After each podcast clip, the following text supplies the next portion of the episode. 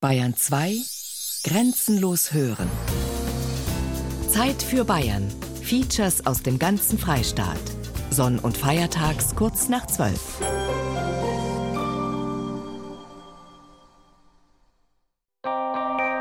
Bayern genießen. Das Zeit für Bayern Magazin. Jeden ersten Sonntag im Monat. Auf Bayern 2.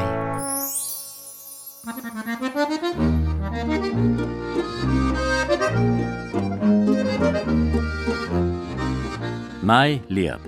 Bayern genießen im Mai mit Gerald Huber.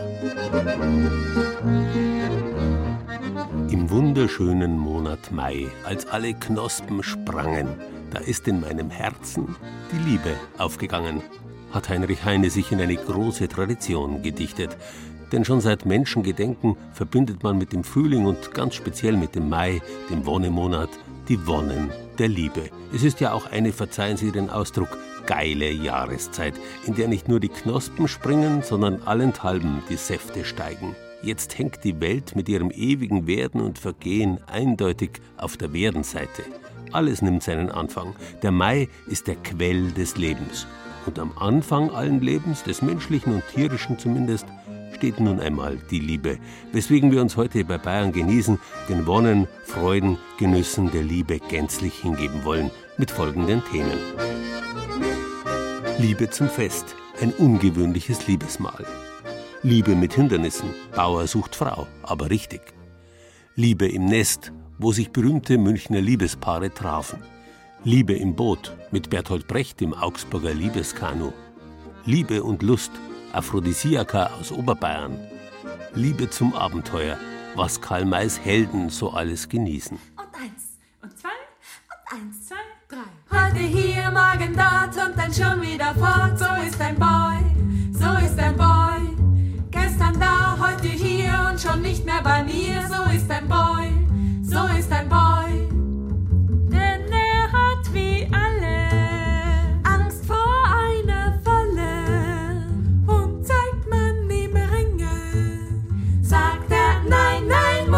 sein, jeden Girl nachzusehen und den Kopf nach ihm drehen. So ist ein Boy, so ist ein Boy.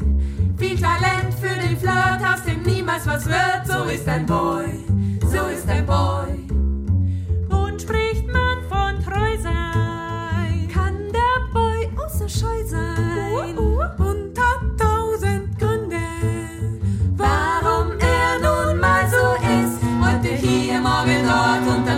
wieder fort. So ist ein Boy, so ist ein Boy. Gestern da, heute hier. Liebe geht durch den Magen. Drum war es noch nie eine schlechte Idee, die Angebetete, respektive den Angebeteten, zum Stell dich ein mit einem sauberen Menü zu überraschen. Das Problem allerdings, erstens sollte man dafür zumindest leidlich kochen können, wenn man wirklich Eindruck schinden will, und zweitens kann es ziemlich kontraproduktiv sein, wenn man ständig in die Küche rennen muss, um ja den Garpunkt beim Fisch genau zu treffen, anstatt sich am Tisch mit der neuen Flamme in aller Ruhe zu unterhalten. Ein echter Zielkonflikt. Ein Koch aber aus Würzburg hat dafür vielleicht eine Lösung. Das ist nicht der Herd, den Sie da gerade hören, nein, das ist die Spülmaschine. Die soll die Lösung bieten für Männer, die einer Frau ein tolles Essen ohne viel Stress bieten wollen. Klaus Löhnhoff aus Würzburg hat es ausprobiert. Als Überraschungsmenü für seine Lebensgefährtin Christine. Dabei hatte er am Anfang auch so seine Zweifel. Ja, also ein bisschen habe ich mir gedacht, okay, äh, wie sieht es aus, ob das wirklich auch alles so klappt, wie man sich das vorstellt, aber ähm, die Gedanken hätte man sich nicht machen müssen. Denn es funktioniert tatsächlich. In der Spülmaschine kann man ein komplettes Menü zubereiten. Die Idee dazu hatte Richard Huth, im Hauptberuf Koch im traditionsreichen Weinrestaurant Stachel in Würzburg. Ich habe über den Henri Tiss, einen Franzose, der sich mit Molekularküche beschäftigt, der hat mal Lachs so in der Spülmaschine gemacht und äh, das ging mir jetzt jahrelang durch den Kopf und ich habe dann überlegt, ja, wäre doch eigentlich mal eine Idee, ja, sowas zu tun, zu machen und nicht nur mit dem Lachs, sondern was, mal schauen, was gibt's auch noch andere Geschichten, wo kann man das noch ausweiten, um einfach letztendlich auch ein komplettes Menü zusammenzustellen. Und dann hat er sich dran gemacht und immer wieder ausprobiert. Dabei hat Richard Huth gemerkt, dass die Spülmaschine Möglichkeiten bietet, die zum Beispiel die Mikrowelle noch nicht einmal im Ansatz hat. Sie arbeitet ja eigentlich so mit Temperaturen, wie wir hier in unserer Küche eigentlich auch arbeiten. Temperaturen zwischen 55 und 65 Grad. Hat natürlich den Vorteil, dass er eigentlich sehr energieeffizient arbeitet, also weniger Energie braucht wie ein Herd. Man kann nebenbei seine Teller spülen. Die Beutel sind ja absolut luft- und wasserdicht. Und so hat Richard Huth, der ursprünglich aus Neuhütten im Spessart kommt, ein Drei-Gänge-Menü zusammengestellt. Mit einem Amüsgöl, geräucherter Lachs mit Algen- und Senfsoße, einer Vorspeise, Perlhuhnbrust mit Trüffelnudeln und einer Hauptspeise, Lachs mit Reis und Fenchel. Zum Nachtisch noch ein Schokokuchen, der muss allerdings nicht mehr in die Spülmaschine, der ist schon fertig. Dieses Menü wird in der Küche seines Restaurants vorbereitet. Einzig die Brust vom Perlhuhn muss dabei noch mal ganz kurz in der Pfanne angebraten werden. So, die sind jetzt schön durchgegart, auch schön weich. Würzen wir sie mal kurz. Anschließend werden alle Zutaten in hitzebeständige Plastikbeutel verpackt, die auf Vakuum gezogen werden. Die sind auch erhitzbar auf 115 Grad. Die sind Luft, wasserdicht. Also es schmeckt weder nach Spülmaschine noch nach Spülmittel. Wie gesagt, man kann ja auch Teller mitspülen, das schadet überhaupt nichts. Die sind absolut dicht und das ist halt der Vorteil an der ganzen Geschichte, dass da nichts reinkommt, weil das wäre ja unmöglich, kann man ja nicht machen. Zu Hause geht es dann wirklich ganz fix, verspricht Richard Huth. Zehn Minuten, vielleicht eine Viertelstunde länger braucht man nicht mehr, um das Menü vorzubereiten. So ein Rendezvous hätte er sich selbst früher vorstellen können. Na klar, das wäre genau das gewesen, was man sich gewünscht hätte. Äh, so musste man sich mit irgendwelchen Nudelgerichten rumschlagen, die mal besser, mal schlechter waren. Und ähm, ja, wenn man sowas servieren konnte, ich glaube, das wäre nicht schlecht gewesen. So, wir nummerieren die Beutel, dass auch gar nichts schief gehen kann. Das wäre der Gang 1 und der Amesköll und das kommt in die Spülmaschine. Das wäre dann unser Gang 2. Auch wieder in die Spülmaschine. Zweieinhalb Stunden dauert so ein Durchlauf der Spülmaschine. Das normale Programm. Bei 55 bis 65 Grad wird das Geschirr gereinigt und praktisch nebenher das Essen gegart. Dankeschön.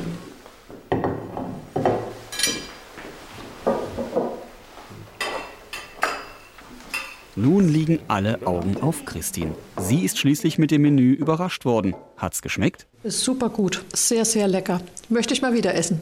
Schmeckt mal die Spülmaschine raus? Überhaupt gar nicht. Ich hätte es nicht geglaubt. Ist wirklich super lecker. Ich habe mich total gefreut. Das ist eine tolle Überraschung von dir gewesen. Vielen Dank. Gerne. Machst du es jetzt öfter? Ach ja, da können wir mal drüber reden. Ja. Klaus ist erleichtert. Der Versuch ist geglückt, er hatte nicht viel Arbeit und kann mit seiner Herzensdame das Menü genießen. Besser geht's nicht. Ja, der Garpunkt ist tatsächlich perfekt. Quasi wirklich auf den Punkt gegart. Das Fleisch ist durch und selbst der Reis ist richtig schön körnig und nicht zerkocht. Und das Gemüse, man denkt, das ist direkt frisch von draußen auf den Tisch gekommen. Also perfekt. Das Liebesmenü aus der Spülmaschine. Interessant, wenn auch gewöhnungsbedürftig für Genießer. Wer es trotzdem ausprobieren will, der findet alles Wissenswerte auf unserer Internetseite bayern2.de Zeit für Bayern.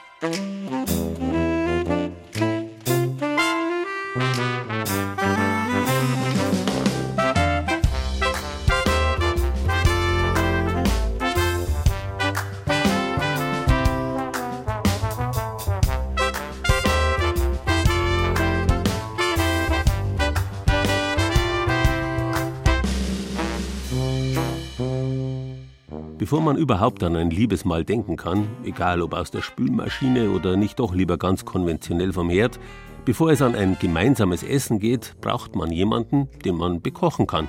Und das scheint zumindest in letzter Zeit nicht mehr ganz so einfach zu sein. Nicht nur in unseren Städten nehmen die Single-Haushalte rapide zu, auch auf dem Land.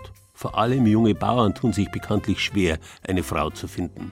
Da helfen weder Internet-Kontaktbörsen speziell für Landwirte noch die zweifelhaften Anstrengungen eines privaten Fernsehsenders unter dem Titel Bauer sucht Frau. Aber die Landvolkshochschule im niederbayerischen Niederalteich hat eine Alternative.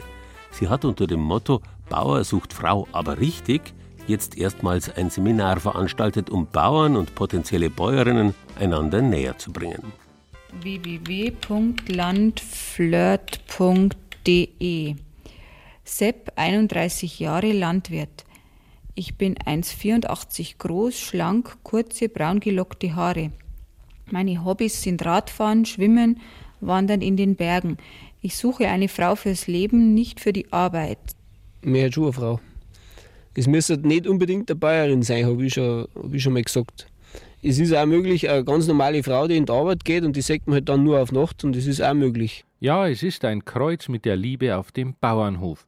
Ein Blick auf einschlägige Plattformen im Internet zeigt, es gibt viele junge Bauern, die eine Frau suchen, aber offenbar kaum Frauen, die sich mit einem Landwirt einlassen wollen. Wenn du in der Disco bist und lernst äh, ein paar kennen und sagst, oh, Bauer, dann habe ich schon ab und gespürt, dass eine gewisse Ablehnung da ist. Weil ein falsches Bild von der Landwirtschaft dargestellt wird. Das ist, glaube ich, so in den Köpfen von den Leuten einfach verankert und somit entstehen die Vorurteile. Also ich habe einen Freund, bei dem war es so, der, der hat sich entschlossen, dass er jetzt Landwirtschaft weitermacht und deswegen ist unsere Freundin äh, praktisch, sind sind sie nachgekommen. Ein großer privater Fernsehsender bietet inzwischen sogar eine Castingshow für junge Bauern. In der Sendung Bauer sucht Frau wird jungen Landwirten aber keine Plattform geboten, sagt die Leiterin der Landvolkshochschule Niederalteich Helga Grömer, sondern es werden billige Vorurteile bedient. Die angesehene Bildungseinrichtung hat deshalb jetzt erstmals selbst ein Seminar angeboten für Landwirte, die einen Partner suchen. Titel Bauer sucht Frau, aber richtig, besser in Beziehung kommen. Es ist nicht nur diese Sendung äh, gewesen, die mir auch massiv aufregt, weil die genau mit diesem Bild da äh, einfach Kohle macht sondern es ist einfach die Not, die ich von mehreren mitbekomme aus dem Kreis unserer ehemaligen, die bei uns im Haus einen längeren Kurs gemacht haben, aber auch sonst äh, von Bauern und hier stimmt wirklich die männliche Form, also dass vor allem die Männer sind. Die Resonanz war überwältigend, aber eben fast ausschließlich von Männern. Die konnten gar nicht alle genommen werden. Um ein einigermaßen ausgeglichenes Geschlechterverhältnis zu bekommen, mussten einige weibliche Teilnehmerinnen überredet werden, so wie diese junge Frau, die nicht aus der Landwirtschaft kommt, das Seminar aber dann für ihre eigene Persönlichkeitsbildung doch mitgemacht hat. Also man hat es schon kennt, ähm, dass mit Frauen nicht allzu viel zum Tor haben, dass sie ja mit, mit ihrem Beruf verbunden sind und vor allem in der Landwirtschaft zum Tor haben. Und ich möchte jetzt nicht sagen, dass sie verbohrt waren. Sie waren dann eigentlich schon recht offen und ich denke, wenn man sie zu so einem Seminar anmeldet, dann gehen wir da schon eine offene Reihe. Ja, die waren eigentlich ganz nett. Mit Rollenspielen wurde bei dem Seminar gezeigt, wie man besser ins Gespräch und somit auch in Beziehung kommt. Von den vielen männlichen Teilnehmern will keiner über seine Erfahrungen reden. Das Problem mit der Liebe auf dem Bauernhof ist ein Tabuthema. Dabei hängt davon nicht nur das Glück der Bauern, sondern auch die Zukunft vieler Höfe ab. Dort, wo es keine Frauen und Kinder mehr gibt, verschwinden auch die Höfe früher oder später. Immerhin, für eine der wenigen Frauen hat das neue Angebot der Landvolkshochschule Niederalteich einiges gebracht. Also ich muss sagen, ich habe da jemanden kennengelernt in diesem Seminar. Ja, ich denke ich denk schon, abgesehen jetzt davon, dass ich wirklich jemanden kennengelernt habe, man geht schon auf andere Leute anders zu. Auch jetzt zum Beispiel am Telefon oder so. Also ich merke das schon, dass ich da einiges mitgenommen habe und dass das für mich jetzt einfacher ist. Wegen der großen Nachfrage soll das Seminar Bauer sucht Frau aber richtig auch künftig angeboten werden und es wird sogar über einen regelmäßigen Single-Treff an der Landvolkshochschule Niederalteich nachgedacht, eine neue Chance für die Liebe auf dem Land. Bayern genießen. Das Zeit für Bayern Magazin. Jeden ersten Sonntag im Monat. Rezepte, Tipps und Beiträge gibt's auch als Podcast unter bayern2.de.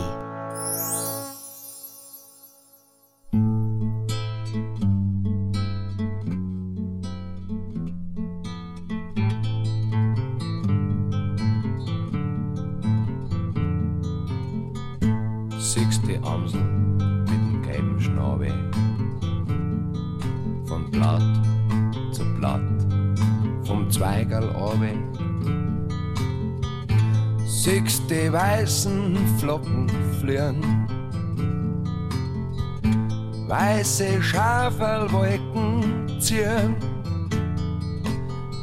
Breite Flügel möcht mein Herz, möcht zu dir, zu dir, weil dir kehrt's.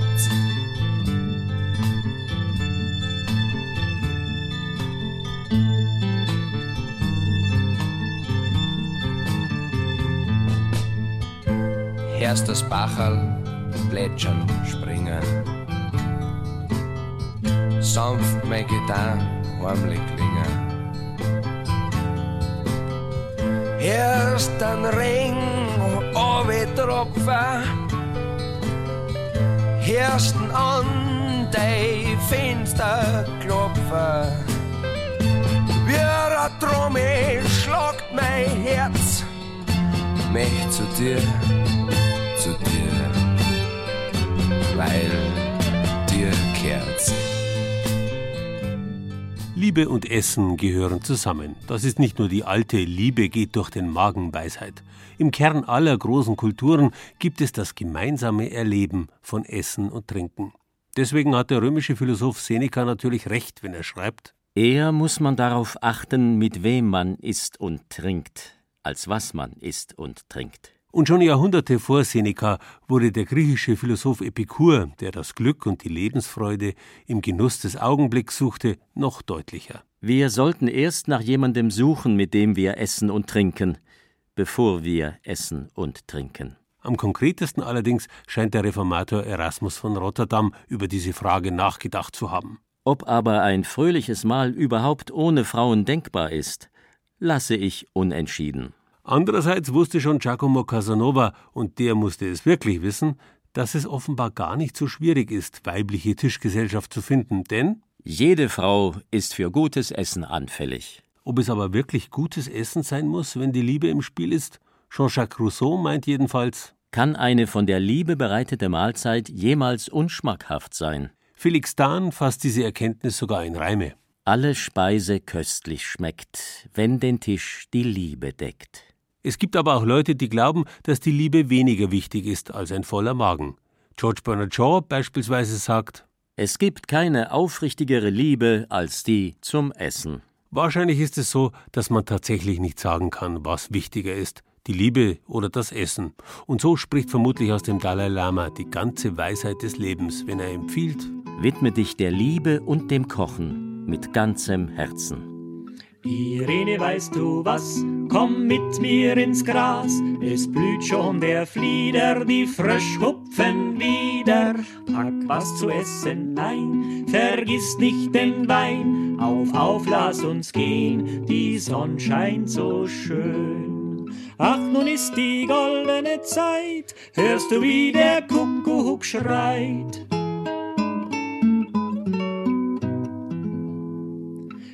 Irene, weißt du was? Das wird heut ein Spaß, weil Käfer im Garten schon lang auf uns warten. Das Krabbeln und Summen, das Knistern und Brummen auf der Buche am Zaun, ja, da wirst du schauen.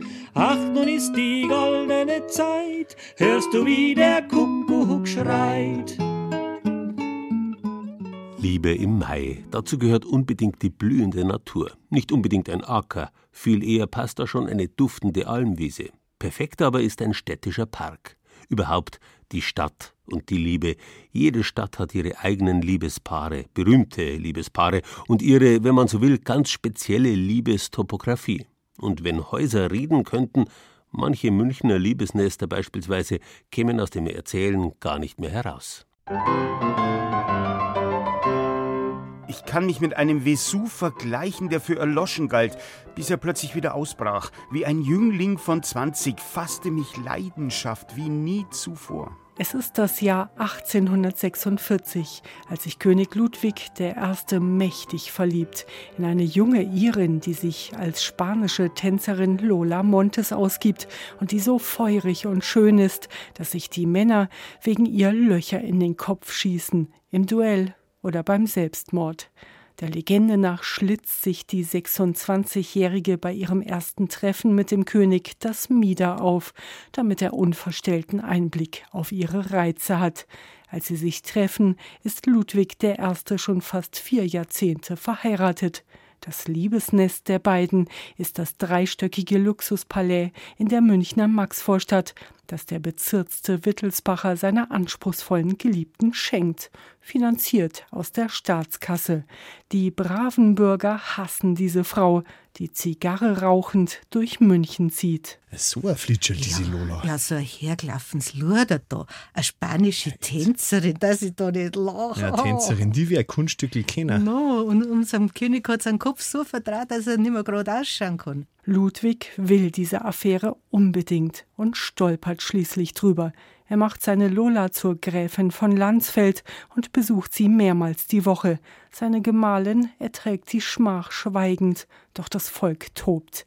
Als Münchner Studenten im Winter 1848 gegen die kostspielige Affäre protestieren, lässt er Lola ausweisen und tritt kurz darauf selbst zurück. Wer in München auf den Spuren dieses außergewöhnlichen Liebespaares wandern will, wird in der Maxvorstadt nicht mehr fündig. Wo sich früher König und Tänzerin das Bett teilten, sind heute Hochglanzbüros von Steuerberatern und Wirtschaftsprüfern. Ganz anders geht die Geschichte von Karl und Liesel. Der erste, der mit mir nicht einverstanden war, das war nun Karl Valentin. Der hat zu mir gesagt, Sie, Fräulein, so Brett, die muss ganz fest sein, die muss am Busen rum. Sagt er, das ist nichts für Sie. Aber Sie sind sehr komisch, Sie müssen sich aufs Komische verlegen.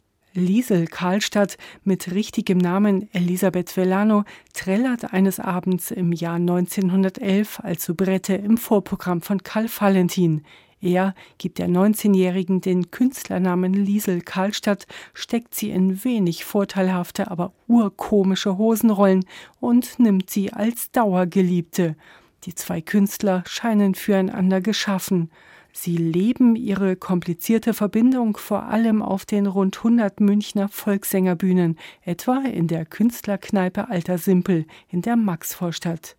Valentin denkt nicht daran, sein gemütliches Heim und seine Ehe aufzugeben und treibt Liesel Karlstadt damit fast in den Selbstmord. 1935 springt sie in die Isar, wird jedoch rausgezogen. Und obwohl sich danach die Lebenswege langsam auseinander entwickeln, stehen sie beide heute noch auf dem Viktualienmarkt, in Bronze gegossen, zwischen Salatköpfen und Kartoffelkisten, Pfifferlingen und Primeltöpfen. Und immer noch legen Unbekannte dort Blumen ab, im Gedenken an ein sehr ungleiches Paar, das nur auf der Bühne wirklich zusammenkam.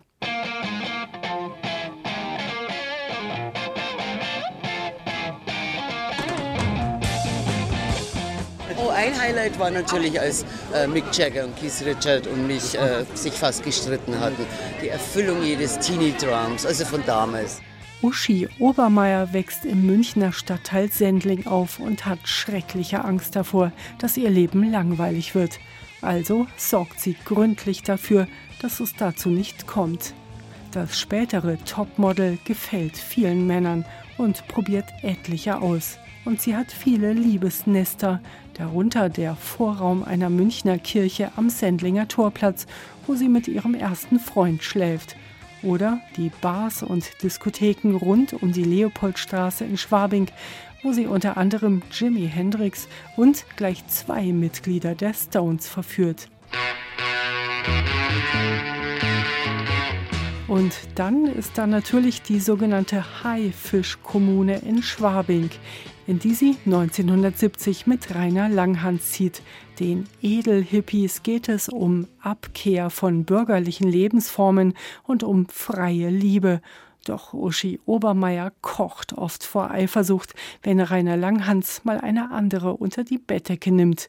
Und bei den Diskussionen zur Überwindung kapitalistischer Konsumzwänge schläft sie regelmäßig ein. Die Überwindung von Kapitalismus und Konsumzwang sind wohl kaum ein Thema für dieses Paar Helg und Susanne, das nach kurzem Rausch ein bitterböses Ende nimmt. Denn für den Schweizer Ex-Juristen Helg Gabi ist Susanne Klatten nicht die ganz große Liebe, sondern der ganz fette Braten. Ihn lockt nur eins. Money. Money. Susanne Klatten ist milliardenschwere BMW-Großaktionärin und die reichste Frau Deutschlands.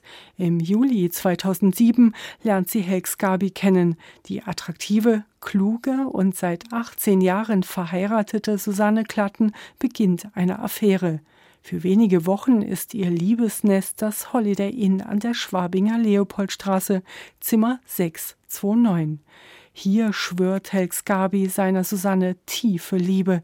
Sie verbringen leidenschaftliche Nächte, während ein Komplize im Nebenzimmer alles filmt. Zuerst lügt Scabi noch das Blaue vom Himmel, dass er in Miami die Tochter eines Mafia-Bosses aus Versehen angefahren habe und dass er zur Beschwichtigung sieben Millionen Euro bräuchte.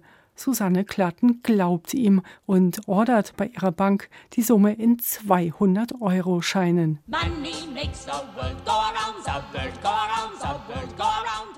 Sieben Millionen Euro sind nicht übel, aber Scabi will mehr. Er schlägt der Klatten vor, ihren Mann zu verlassen und erwähnt nebenbei einen Investmentfonds. Er rät ihr, dort 290 Millionen Euro zu investieren. Susanne Klatten wacht auf, beichtet ihrem Mann und beendet die Affäre. Dann liegt ein Umschlag in der Post mit eindeutigen Fotos aus dem Holiday Inn. Doch der Erpressungsversuch scheitert und heute sitzt Gabi im Gefängnis. Das skandalträchtige Hotelzimmer 629 ist nicht mehr zu besichtigen. Das Holiday Inn hat inzwischen geschlossen und soll abgerissen werden. Andere berühmte Münchner Liebesorte dafür stehen längst unter Denkmalschutz. Eine kleine Tour zu Münchner Liebesnestern finden Sie auf unserer Internetseite bayern2.de-Zeit für Bayern.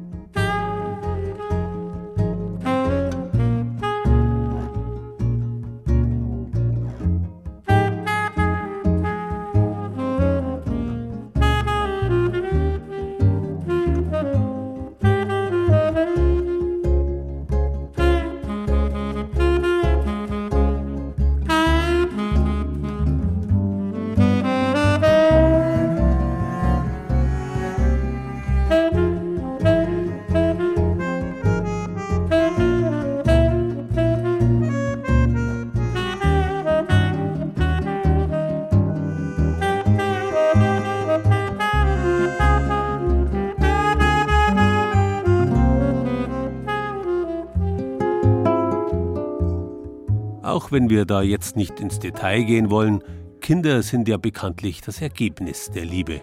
Und vermutlich lieben wir unsere Kinder tatsächlich von allem am meisten. Da ist es schon aufschlussreich, was die Kinder so alles essen, vielmehr, was sie als ihre Leibspeise bezeichnen. Wir haben Kinder in Nürnberg danach gefragt. Meine Leibspeise ist Hummer und den muss man 20 Minuten im kochenden Wasser ziehen lassen. Ich mag am liebsten Reis mit Linsen. Mein Lieblingsessen ist Kloß mit Soße. Den Kloß macht man einfach aus Kloßteig und das Hähnchen kauft man irgendwo. Mein Leibgericht ist Pfannkuchen mit Zimt und Zucker. Mein Lieblingsessen ist Schnitzel und das muss man erst panieren. Mein Leibgericht ist Spaghetti Carbonara ohne Speck, weil ich bin Vegetarierin. Mein Lieblingsgericht ist Rührei mit Spinat und den Spinat kauft man und das Rührei macht man aus Eiern. Mein Lieblingsgericht ist Gulasch und da wartet man einfach zehn Minuten, bis die Mutter das gekocht hat. Mein Lieblingsessen ist Döner und da muss man einfach nur zu einem Dönerladen hingehen.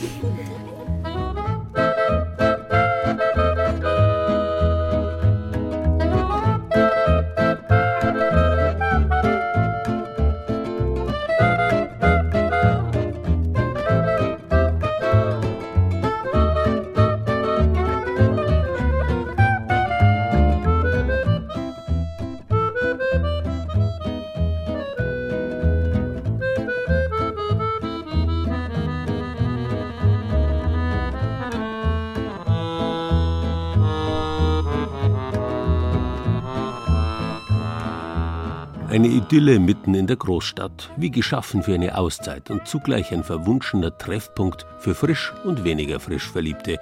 Das ist die Kahnfahrt in Augsburg. Direkt am alten Stadtgraben und der Stadtmauer gelegen, gibt es hier die Möglichkeit, unter alten Bäumen am Ufer zu sitzen oder seine Liebste mit kraftvollen Ruderschlägen übers Wasser zu chauffieren.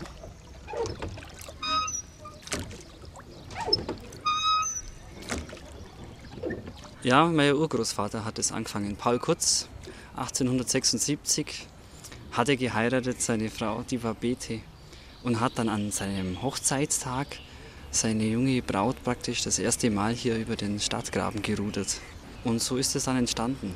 Der hatte hier am Berg oben so eine Wäschebleiche, Bleuch sagen ja mir Augsburger. Und dann hatte er noch eine, eine Kaffeerösterei. Und als drittes hat er dann diesen Kahnverleih noch angefangen, so als drittes Standbein. Ne? Heute gehört Bela Barlock die Kahnfahrt, diese romantische Ausflugswirtschaft mitten in Augsburg. Verliebte Paare gehören heute wie eh und je zur Kundschaft, sagt er. Es gibt immer hier ganz viele Liebesgeschichten. Also viele lernen sich hier kennen. Die heiraten hier. Ein paar Jahre später kommen die mit den Kindern zur Taufe wieder hierher und habe hier ganz viele Generationen, also über Generationen geht es hier oft.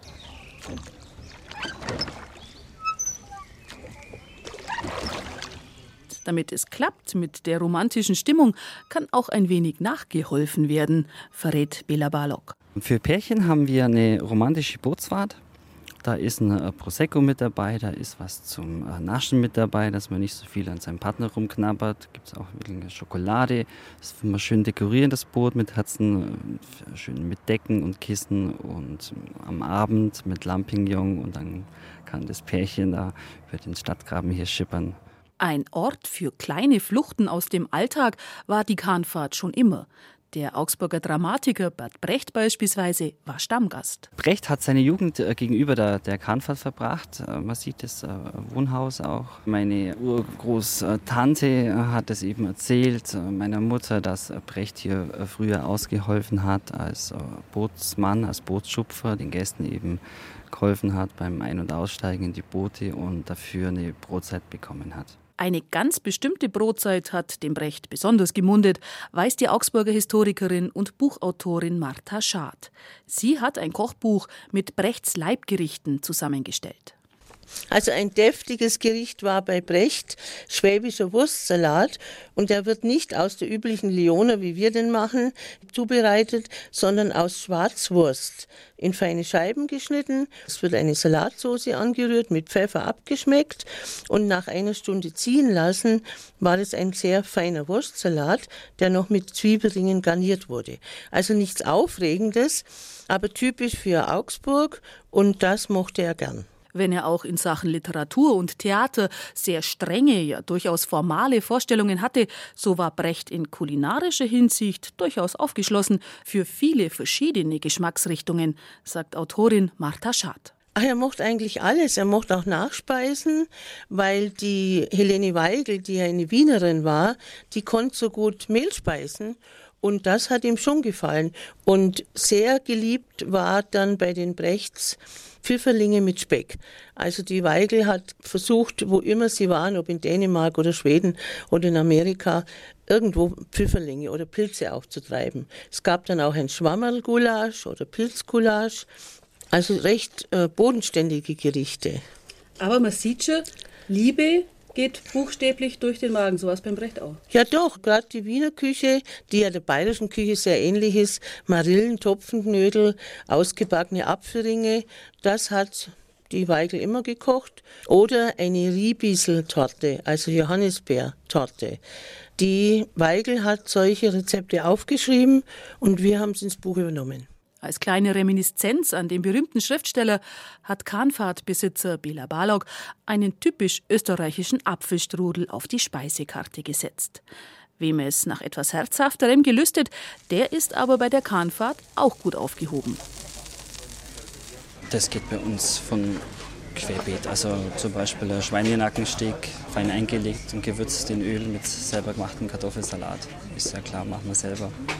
Schweinebraten mit Spätzle, dann deftige Bratensulz, Wurstsalat, zur Brotzeit, sowas haben wir auch. Bratensulz ist der absolute Renner, sehr beliebt.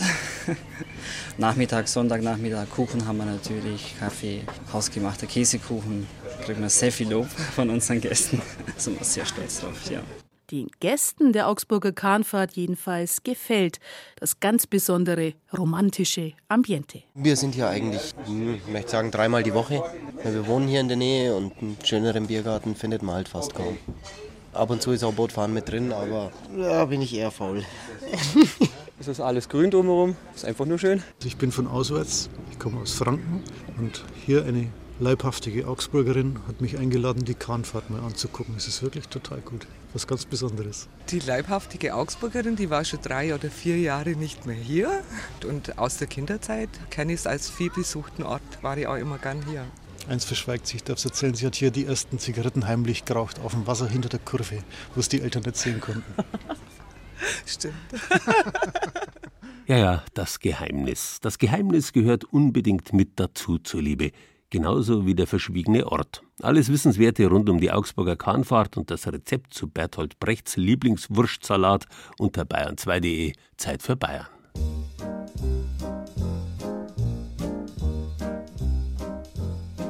Ein kleines Liedchen geht von Mund zu Mund. Es ist beliebt und das hat seinen Grund. Denn es besingt den Liebling vieler Damen, die ihm zuliebe fielen aus dem Rahmen.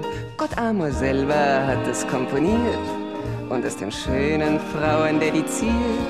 Und weil's bezaubernd klingt und süß singt man in ganz Paris. Du hast Glück bei den Frauen, Bellamy. So viel Glück bei den Frauen, Bellamy. Bist nicht schön, doch charmant, bist nicht klug, doch sehr galant, bist kein Held, doch ein Mann, der gefällt. Du verliebst jeden Tag dich aufs Neu. Alle küsst du und bleibst keiner treu. Doch die Frau, die dich liebt, machst du glücklich wie noch nie. Bellamy, Bellamy, Bellamy. Gelobt sei, was scharf macht. Ingwer, Chili, Nelken, Muskat. Jeder weiß inzwischen oder glaubt zumindest zu wissen, dass solchen Gewürzen, scharfen, orientalischen vor allem, eine aphrodisierende Wirkung zugeschrieben wird. Aber man muss nicht immer in den Orient schweifen. Gerade jetzt im Mai wächst viel Gutes nah bei uns, direkt vor dem Haus oder besser vor dem Gartentöll. Und wenn Sie jetzt lachen und sich denken, Petersil oder Schnittlauch eignen sich nur als Dekoration auf dem Kartoffelsalat oder der Nudelsuppe, dann sollten Sie jetzt ganz genau zuhören. Der Schnittlauch, Petersil, Brunnenkresse, was ist noch bitter? Natürlich der Löwenzahn, Sauerampfer, dann auf der Wiese ganz einfach spitzwegerig. Ich würde sie in frischem Zustand essen, essen, essen, so viel ich Lust habe und so viel es mir schmeckt. Ganz wichtig, in, in frischem und rohem Zustand, im Salat, in der Suppe, im Gemüse, auf dem Butterbrot. Eine Suppe aus Gartenkräutern, gewissermaßen als Vorspiel für sinnliche Stunden. Zartgrün, schaumig aufgeschlagen, mit einem Schuss Sahne. Es ist der Frühling, eingefangen in einem Suppenteller, verrät Sabine Friesch von der Blumenschule in Schongau das Geheimnis. Die Frühlingskräuter bergen alles, was der Körper braucht, um in jeder Hinsicht in Schwung zu kommen.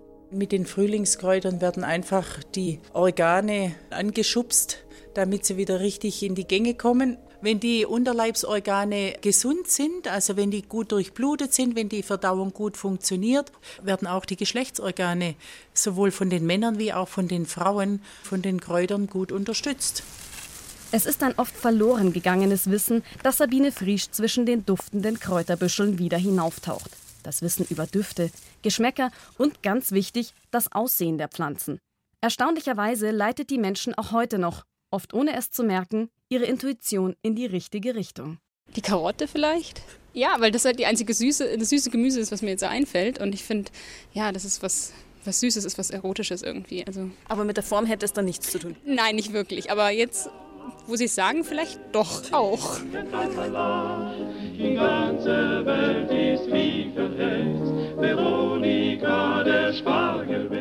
Und tatsächlich, Wurzeln sollten in keinem Liebesmenü fehlen, sagt Pflanzenexpertin Sabine Friesch. Alle, die sich eignen, finden sich direkt in den heimischen Gärten. Da gehört auch der Meerrettich dazu und natürlich eben Löwenzahn, dann die Rapunzel. Und das sind ganz oft Pfahlwurzeln. Und Pfahlwurzeln sind von der Signatur her Genauso wie die Chili haben immer was mit der Penissignatur zu tun. Und die Signaturenlehre wird natürlich in dieser ganz historischen Kräuterkunde als Anhaltspunkt dafür genommen, dass es aphrodisierend ist. Von wegen also innere Werte. Das Außen ist mindestens genauso wichtig. Denn bevor die Liebe durch den Magen geht, kommt sie schließlich am Auge vorbei. Erdbeeren? Also ich würde jetzt sagen die Feige und der rote Apfel, der strahlt ja schon was Erotisches aus. Ich würde sagen Erdbeeren. Kirschen und Erdbeeren. Keine Ahnung, ist vielleicht die Farbe, die Form auch. Muss man sich mal genauer anschauen. Dann weiß man schon, was ich meine. Intuitionen, denen man ruhig trauen sollte, findet Agnes Pfeifenthaler, die Wirtin und Köchin vom gleichnamigen Wirtshaus in Bad Feinbach. Die Farbe Rot ist wichtig, Weiß ist wichtig. Ja, das sind diese erotisierenden Farben, also dieses reine bräutliche Weiß, sag ich jetzt mal, und das Rot, das Rot hat einfach ein Feuer. Die Erdbeere, der tiefrote Liebesklassiker, die Kirsche, der rotbackige Apfel. Sie alle gäbe es gar nicht ohne das vorherige Weiß, den Blütenschaum, der sich wie ein Brautschleier über die Obstgärten legt. Erstaunliche Kräfte schlummern in ihm, ganz besonders in den weißen, duftenden Blüten des Kirschbaums. Er ist der Mondgöttin Artemis geweiht. Also das ist einfach die Göttin der Fruchtbarkeit. Dann ist sie die Hüterin der Hebammen. Sie ist so eine Frühlingsgöttin. Und da ist es wieder. Das uralte Wissen der Ahnfrauen, die um die Kraft der aufbrechenden Natur wussten und versuchten, diese Kraft verfügbar zu machen. Etwa in einem Kirschblüten-Elixier. Wir gehen so um 10, 11 Uhr raus und schauen einmal, welche Blütenzweige der Wische einfach am leichtesten. Ich hole mir zwei, drei Handvoll Blüten, zupfe die ab, die dürfen ruhig auch noch ein bisschen feucht sein. Dann gebe ich die in ein frisches, schönes Schraubglas, fülle das ein, fülle dann mit Alkohol auf und schaue, dass alle Blüten gut benetzt sind. Die wichtigste Zutat allerdings, die darf nirgendwo fehlen. In keinem Liebestrank, keinem Menü, keinem duftenden Räucherritual. Und das ist der gute Gedanke, der schon dem Pflücken, Schnipseln und Kochen innewohnen sollte. Ich habe einfach diese Lebenserfahrung gemacht. Wenn ich mir was sehr intensiv wünsche, dann kriege ich es auch. Die Kräuter sind nicht ein Druckknopf und die nehmen einem was ab. Also ich unterstütze meine Gedankenwelt und ich unterstütze praktisch das, was in mir sowieso schon da ist und aktiviere das.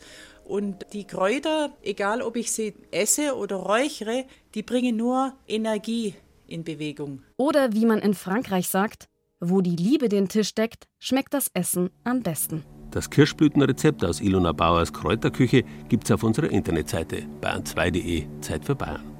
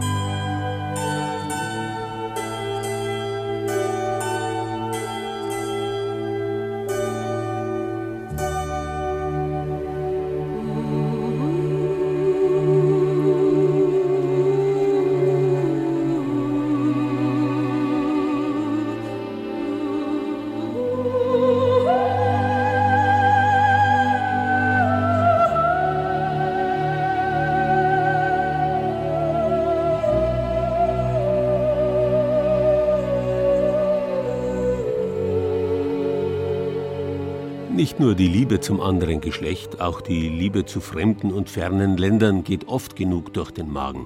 Kein Wunder, dass es in zahlreichen literarischen Werken nur so wimmelt von schwärmerischen Berichten über erlesene exotische Genüsse. Wer beispielsweise erinnert sich nicht an die Köstlichkeiten, die einem Old Shatterhand oder einem Karabenemsi Effendi aus Karl Mays Werken aufgetischt zu werden pflegten. Neben der Liebe zu fremden Ländern spielt dabei noch eine zweite Liebe eine gewisse Rolle, der zu Abenteuern, zu kulinarischen zumal.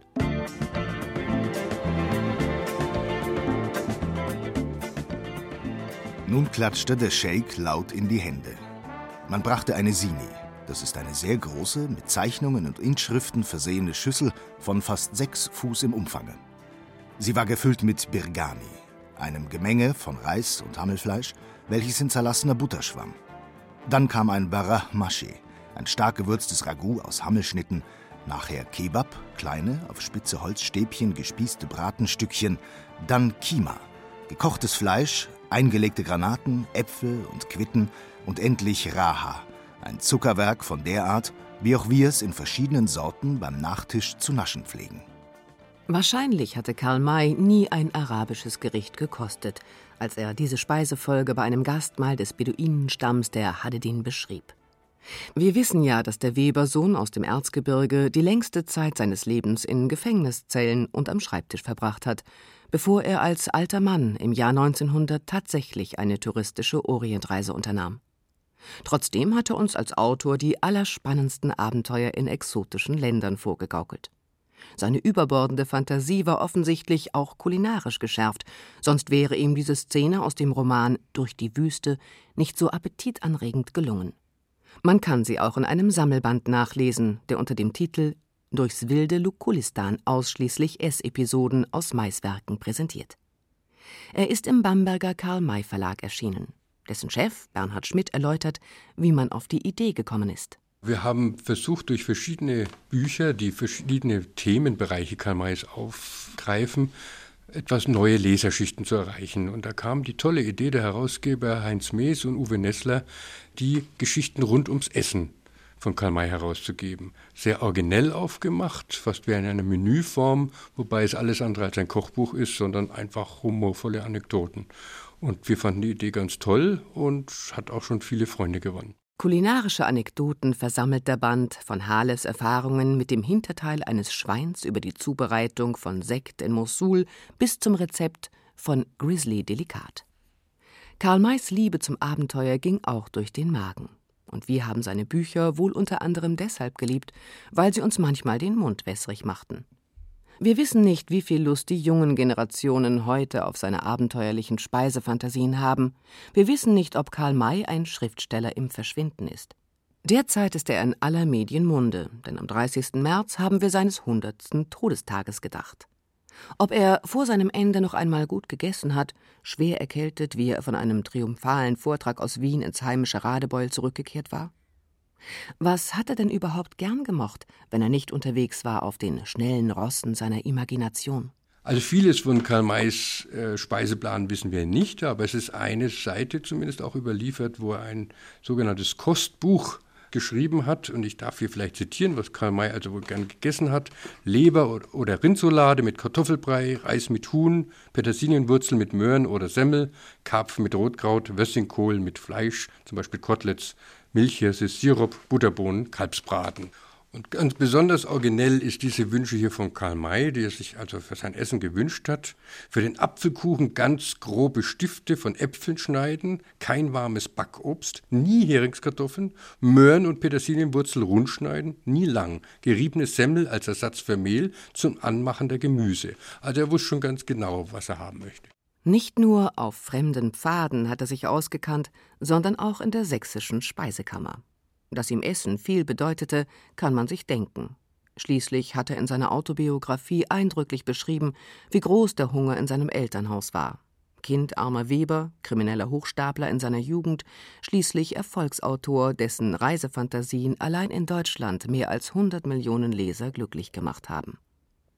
Doch welcher kulinarischen Spekulation würde der Mann gerne einmal nachschmecken, der Mais Werk heute in Bamberg als Verleger pflegt? Also den äh, Kaffee möchte ich nicht gern so trinken, wie ihn Karl May beschrieben hat, als er im Orient seinen gebrauchten Gipsverband als Filter benutzte. Aber äh, was mich immer fasziniert hat, war in den Wildwest-Geschichten die Bärentatzen. Also ich weiß nicht, ob man sie wirklich essen kann und wenn man sie essen kann, ob sie wirklich schmecken, aber er hat sie ja immer als ganz besondere Spezialität und Leckerbissen hingestellt und das hat mich immer schon als Kind fasziniert und vielleicht kommt man irgendwann mal in den Genuss, Bärentatzen probieren zu können. Well, so will ich euch etwas sagen. Das Beste sind die Tatzen. Es gibt überhaupt nichts, was über Bärentatzen geht. Sie müssen aber längere Zeit liegen, bis sie den gehörigen Ogu bekommen haben. Am delikatesten sind sie, wenn sie schon von Würmern durchbohrt sind. Aber so lange können wir nicht warten, denn ich fürchte, dass die Apachen sehr bald kommen und uns das Essen verderben werden. Darum wollen wir lieber bei Zeiten dazutun und uns gleich heute schon über die Tatzen machen, damit wir sie genossen haben, wenn wir von den Roten ausgelöscht werden. Naja, es ist schon die Frage, wer da das Essen verdirbt, die Apachen oder die Würmer. Egal. Für den Fall, dass Sie tatsächlich einmal in die Situation kommen, Bärentatzen zuzubereiten, auf unserer Internetseite bayern2.de Zeit für Bayern finden Sie ein historisches Rezept dazu. Und falls Sie auf dem Wochenmarkt keine Bärentatzen kriegen, Spare Ribs tun's auch. Die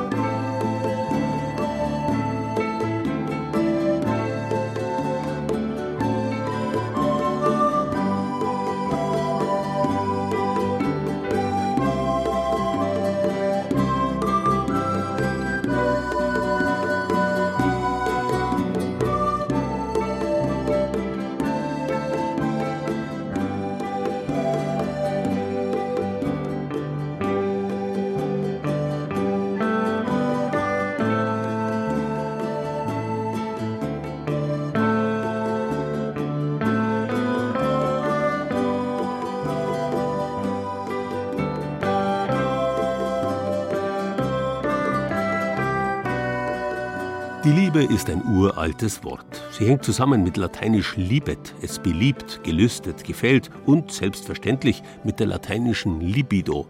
Aber der Wortstamm lib steckt auch drin in anderen deutschen Wörtern. Im Laub, nach dem jetzt im Mai wieder der Sinn des Rehwilds steht. Im Glauben, Gott wird ja auch gesucht und begehrt. Im Erlauben, der Erlaubende gibt ja dem Begehren eines anderen nach. Und im Urlaub, der von Erlauben kommt. Auch das Lob, nach dem man süchtig werden kann, hängt mit der Liebe zusammen und von da aus ist es tatsächlich nicht mehr weit zum Gelübde und zum Verloben, womit sich der Kreis zur Liebe schließt. Und die ist auch in der Bayern genießen Rubrik bei unseren Fernsehkollegen von zwischen Spessart und Karwendel ein Thema. Da berichtet Paul Enghofer nämlich über regelrechte Turteltauben, die Hochzeitstauben von Walter Kinzel aus Degernbach bei Pfarrkirchen im Rottal. In einer Viertelstunde auf BR Alpha. Wir vom Radio wünschen Ihnen einstweilen einen schönen Sonntagnachmittag.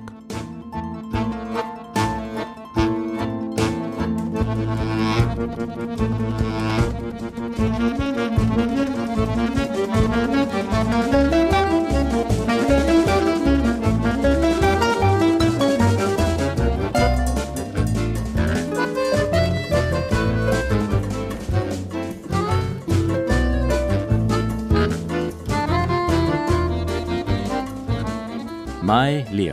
Das war Bayern genießen im Mai mit Gerald Huber und Beiträgen aus unseren sechs Regionalstudios.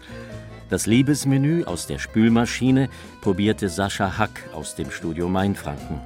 Harald Mitterer aus dem Studio Oberbayern berichtete über das Bauer sucht Frau Seminar in Deggendorf.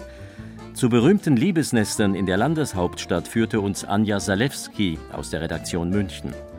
Barbara Leinfelder aus unserer Schwabenredaktion hatte ein Stell dich ein bei der Augsburger Kanufahrt. Tipps zu aphrodisierenden heimischen Kräutern und Pflanzen hatte Annette Kugler von der Redaktion Oberbayern. Und Herbert Heinzelmann aus dem Studio Franken berichtete über die Liebe zu abenteuerlichen Genüssen bei Karl May. Ton und Technik Tatjana Schewtschenko. Regieassistenz Angela Breyer und Irmtraut Ostermeier.